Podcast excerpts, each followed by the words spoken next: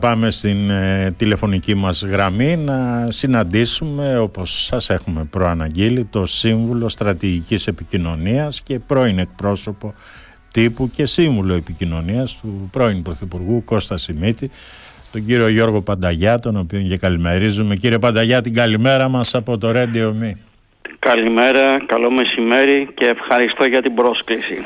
Λοιπόν, χαιρόμαστε Και επειδή είναι η πρώτη μας επικοινωνία, θα ήθελα να ευχηθώ στο Radio Me ε, να αναδειχθεί σε φάρο πραγματικής ενημέρωσης και αυτό γιατί η πεποίθησή μου είναι ότι η Κρήτη είναι μια Ελλάδα μέσα στην Ελλάδα. Άρα χρειάζεται άπλετο φως σε όλες τις θεατές και θεατές πλευρές της πολιτικής αλλά και κοινωνικής ζωής του νησιού. Και ως ε, κριτικός εσείς τη γνωρίζετε πολύ καλά την Κρήτη κύριε Πανταγιά; Ρε Θεμιώτης, γέννημα θρέμα. λοιπόν, να ξεκινήσουμε λίγο από τα δύσκολα. Πώς ε, σχολιάζετε κύριε Πανταγιά τα όσα έγιναν ε, στο συνέδριο του κόμματος της αξιωματικής αντιπολίτευσης; Νομίζω ότι εύκολα θα μπορούσε να υποστηρίξει κάποιος πως ο ΣΥΡΙΖΑ το άλλοτε κρατεό κόμμα της εξουσίας ναι. διέρχεται μια μεγάλη υπαρξιακή κρίση. Ε, νομίζω ότι την ε, ελπίδα διαδέχτηκε η απελπισία μετά τις εκλογές του 2023 και θα μπορούσα να υποστηρίξω επίσης ότι τις φαντασιώσεις διαδέχτηκε η απόγνωση και το άδειλο μέλλον η απογοήτευση. Έτσι νομίζω ότι ο περισσότερος κόσμος του ΣΥΡΙΖΑ, το εκλογικό σώμα που έχει απομείνει, σκέφτηκε πως μετά το ναυάγιο των εθνικών εκλογών του 23 θα ήταν γλυκό στα φωτεινά μάτια ενός παράξενου σαλταδόρου, ορμόμενου από την άλλη άκρη του Ατλαντικού. Και μιλώ για τον κύριο Κασελάκη, ναι. ο οποίος με περισσή άνεση, ακόμη και θράσος, έπεισε ένα σημαντικό τμήμα των ψηφοφόρων του ΣΥΡΙΖΑ, του κόμματος της αξιωματικής αντιπολίτευσης, ότι μπορεί να είναι ο μεγάλος τιμονιέρης στις φορτούνες ενός νέου κοινωνικού και πολιτικού αρχιπελάγους. Με άλλα λόγια, το ένστικτο αυτοσυντήρησης κυριάρχησε στο εκλογικό σώμα του ΣΥΡΙΖΑ ναι. με αποτέλεσμα να βιώνουμε σήμερα, να βλέπουμε σήμερα αυτό που πολύ εύστοχα είχε επισημάνει πρόσφατα ο καθηγητής πολιτικής επιστήμης, ο Γιάννης Βούλγαρης, ότι στην ουσία πρόκειται για έναν αργό θάνατο ενός ιστορικού αριστερού ρεύματος που κατάληξη είχε και έχει το τίποτα και το πουθενά. Μάλιστα. Τώρα κύριε Πανταγιά στο δρόμο για τις ευρωεκλογές βλέπουμε ένα μπαράζ κυβερνητικών βολών κατά του Πασόκ με αφορμή τη στάση του για τα μη κρατικά πανεπιστήμια αλλά και για τα απογευματινά χειρουργεία. Μάλιστα ο Πρωθυπουργός για τα απογευματινά χειρουργεία είπε ότι η πατρότητα της ιδέας ανήκει στο Πασόκ, στον ε, Κώστα Σιμίτη δηλαδή και τον ε, Αλέκο Παπαδόπουλο που τα θεσμοθέτησε αλλά δεν τα ενεργοποίησε. Βλέπετε επιχείρηση προσέγγισης του κέντρου αριστερού χώρου από τον ε, Κυριάκο Μητσοτάκη. Νομίζω ότι η δυστοκία του Πασόκ να διαχειριστεί την τρέχουσα πολιτική πραγματικότητα είναι πασιφανής.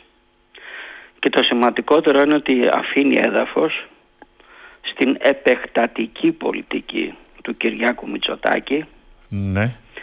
μια πολιτική που στοχεύει στην προσέλκυση των κεντρογενών ή κέντρο αριστερών ψηφοφόρων. Το βέβαιο είναι ότι ο Κυριάκος Μητσοτάκης, ο πρωθυπουργός της χώρας, εμφανίζει μια πλεονάζουσα θα έλεγα έλξη η οποία είναι σε μεγάλο βαθμό εξηγήσιμη και ερμηνεύσιμη. Και το σημαντικότερο δείχνει την αδυναμία του άλλοτε κρατεού κόμματος του Πασόκ ναι. να ανταποκριθεί στις τωρινές ανάγκες και απαιτήσεις. Η δημοσκοπική άνοδος του είναι πιθανή. Είναι πιθανό να καταλάβει τη δεύτερη θέση στις επικείμενες ευρωεκλογές.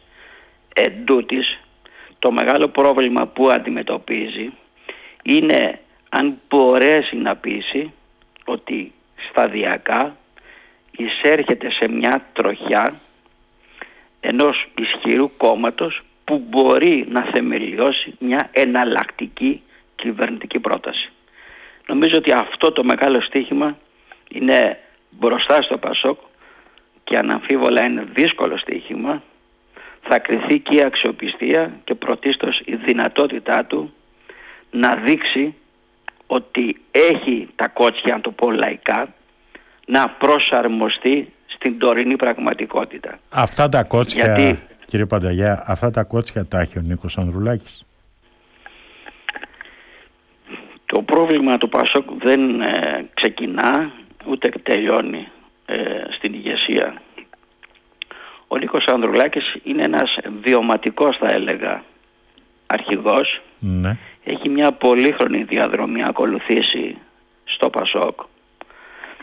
Νομίζω ότι οι ψηφοφόροι που τον εμπιστεύτηκαν αναδεικνύοντας τον πρόεδρο του κινήματος αλλά και στις εκλογές που ακολούθησαν σε εθνικό επίπεδο του έδωσαν τη δυνατότητα να εμφανίσει αν έναν άλλο πολιτικό εαυτό. Το Πασόκ με άλλα λόγια χρειάζεται έναν άλλο πολιτικό εαυτό. Το Πασόκ της καταγγελίας, της διαμαρτυρίας ή αν το πω αλλιώς το Πασόκ που θα προσωμιάζει με το ΣΥΡΙΖΑ της γραβάτας δεν έχει μέλλον. Θα παραμείνει στάσιμο. Ακόμα κι αν καταγράφει κάποιες θετικές δημοσκοπικές ε, πώς το λένε ε, κατακτήσεις. Η δυνατότητα του Πασόκ να γίνει ένας άλλος πολιτικός εαυτός είναι αναμφίβολα μια σύνθετη και απαιτητική υπόθεση. Δεν είναι θέμα μόνο αρχηγού. Το βλέπουμε διαχρονικά. Αρκεί να φέρουμε στη μνήμη μας τη διαδρομή του Ανδρέα Παπανδρέου, του ιδρυτή του Πασόκ, αλλά και του διαδόχου του Κώστα Σιμίτη.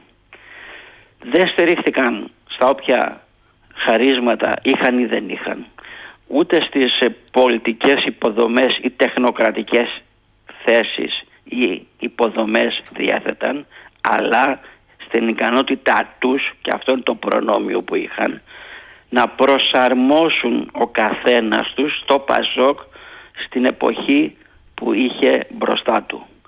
Αυτή ήταν η επιτυχία του Ανδρέα Παπανδρέου, αυτή ήταν η επιτυχία του Κώστα Σιμίτη το 96-2004. Ως εκ τούτου ο Νίκος Ανδρουλάκης θα κριθεί και θα αξιολογηθεί από αυτήν ακριβώς τη δυνατότητα να προσαρμόσει το Πασόκ στη νέα εποχή. Δηλαδή να αποκτήσει ένα νέο πολιτικό λόγο που να μην παραπέμπει στα κλισέ και στα στερεότυπα του 2000 ή του 1980 Μάλιστα. πόσο μάλλον χειρότερο είναι αυτό ναι. αλλά στην τωρινή εποχή που να είναι απεξαρτημένο από παλιές ιδοληψίες και παλιές αγκυλώσεις. Μάλιστα. Η εποχή αλλάζει. Άρα πρέπει να αλλάξει και το Πασόκ για να έχει μέλλον και δυναμική παρουσία στην πολιτική ζωή του τόπου. Μάλιστα.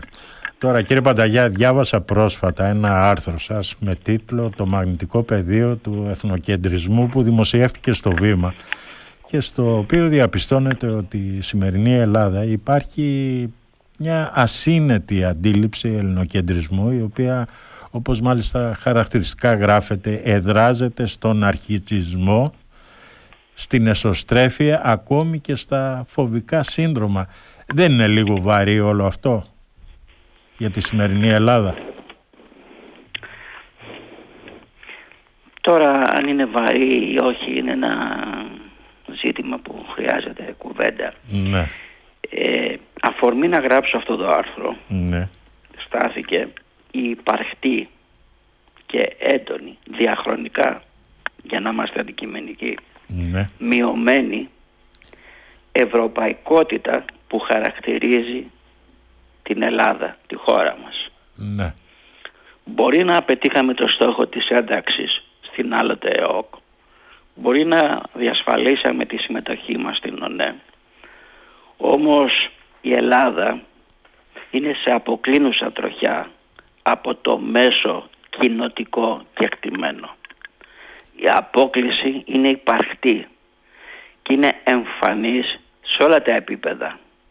Στα επίπεδα της οικονομικής ανάπτυξης, του ανταγωνισμού στην οικονομία, της παραγωγικότητας, της δημόσιας διοίκησης, ακόμη και της θεσμικής ατροφίας που χαρακτηρίζει την Ελλάδα. Ως εκ τούτου η άποψή μου για μειωμένη ευρωπαϊκότητα δεν νομίζω ότι είναι υπερβολική. Εδράζεται, όπως σωστά επισημάνατε, σε έναν έντονο και υπαρκτό ναρκισισμό.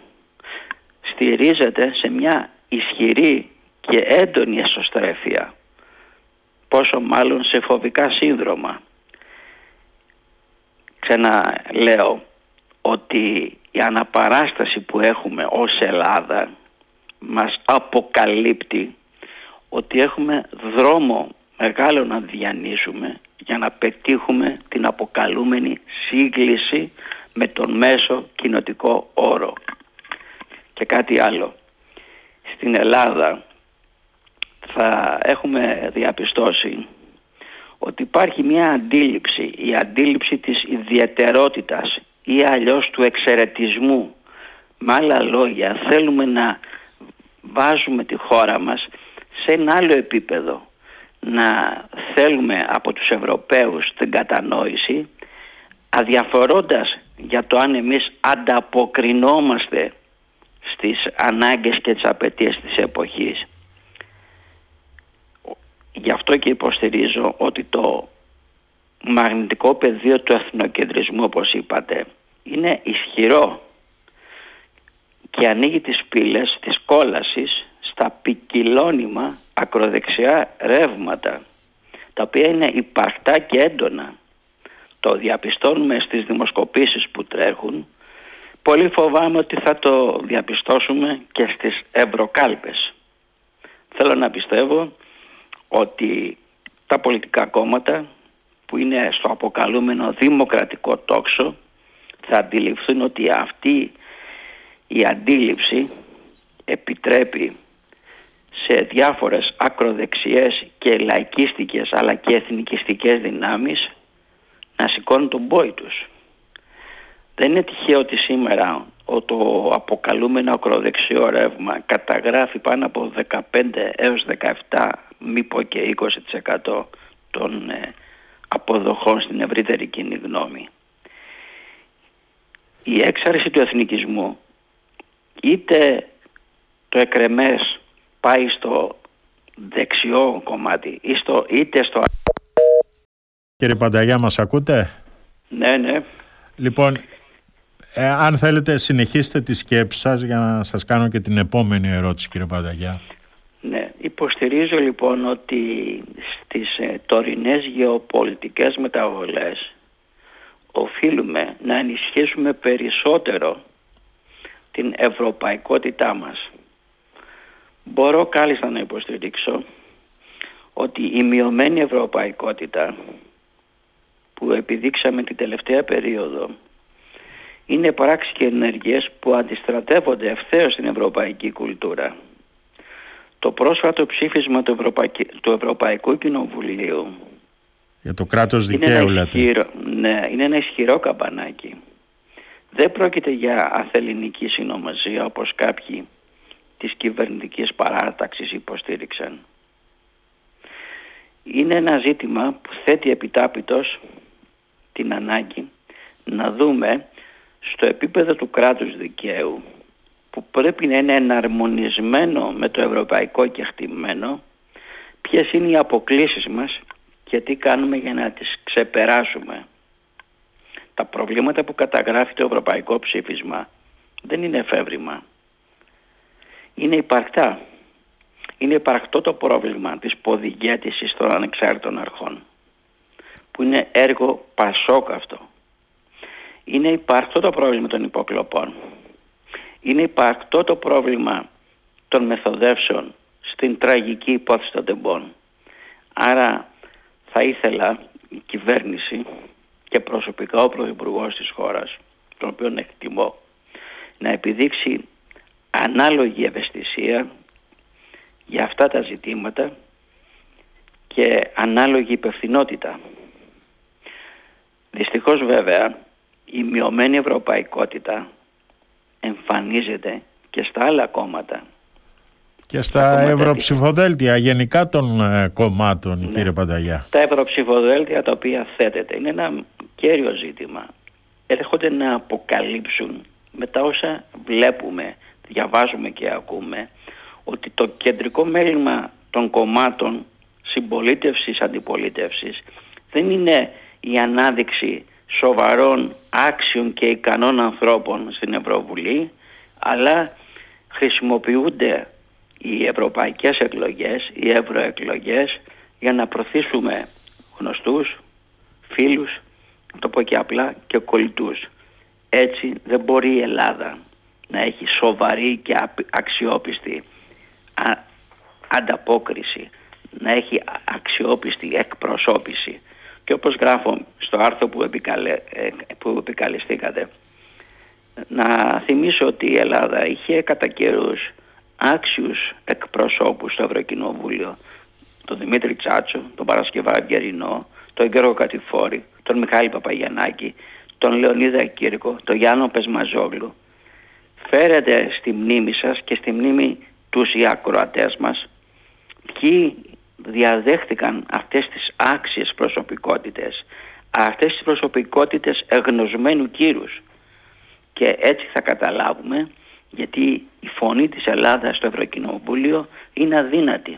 Γιατί, κύριε Πανταλιά, γιατί πιστεύετε ότι καταφεύγουν τα κόμματα γενικά και ε, από όλο το φάσμα καταφεύγουν σε τέτοιου είδους υποψηφιότητες. Βλέπουμε παίχτες, βλέπουμε ηθοποιούς, βλέπουμε διάφορους ανθρώπους οι οποίοι δεν έχουν και ιδιαίτερη σχέση με τον ευρωπαϊσμό να κατεβαίνουν υποψήφοι και μάλιστα να εκλέγονται με τα ευρωψηφοδέλτια των κομμάτων.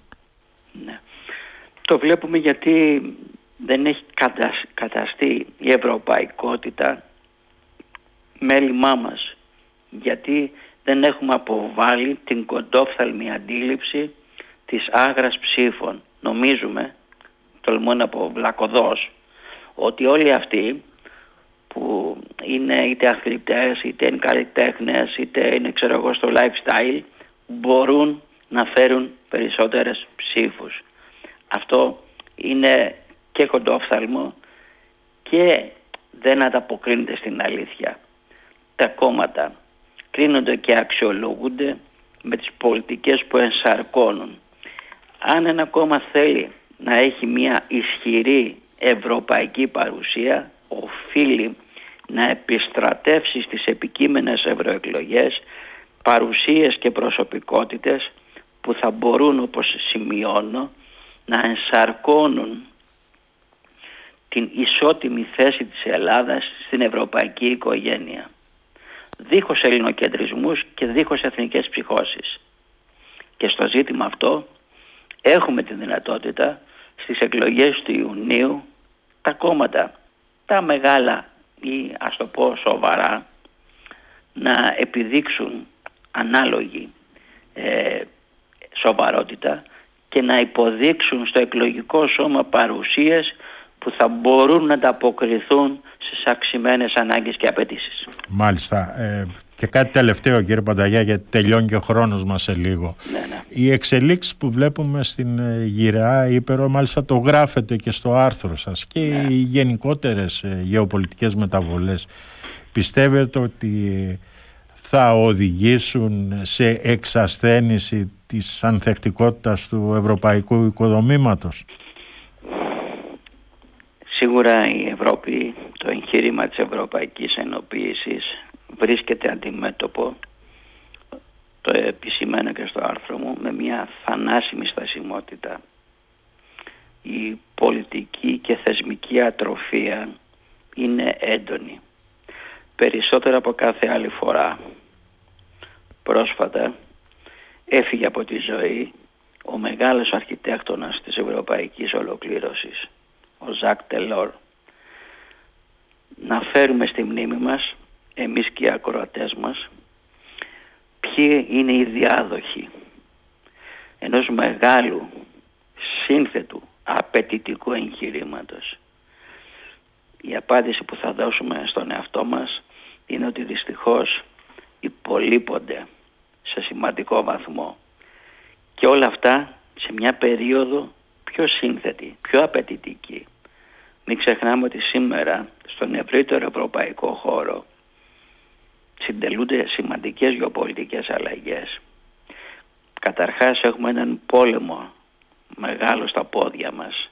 Η εισβολή της Ρωσίας στην Ουκρανία είναι ένα γεγονός που αποκαλύπτει ότι η Ευρωπαϊκή Ένωση έχει μεγάλη απόσταση ακόμα να διανύσει προκειμένου να δώσει μια αποτελεσματική απάντηση στην ε, προσπάθεια του Πούτιν να αναποδογυρίσει το στάτους που υπήρχε στην Ευρωπαϊκή ε, Ήπειρο, στη Γυραιά Ήπειρο. Μάλιστα. Λοιπόν, κύριε Πανταγιά, σας ευχαριστώ πάρα πολύ για αυτή την ε, Σας ευχαριστώ και εγώ. Να είστε καλά. Εδώ είμαστε να τα ξαναπούμε. Την καλημέρα μας από το Radio Me, κύριε Πανταγιά. Ευχαριστώ πολύ. Να είστε καλά. Ευχαριστώ πολύ.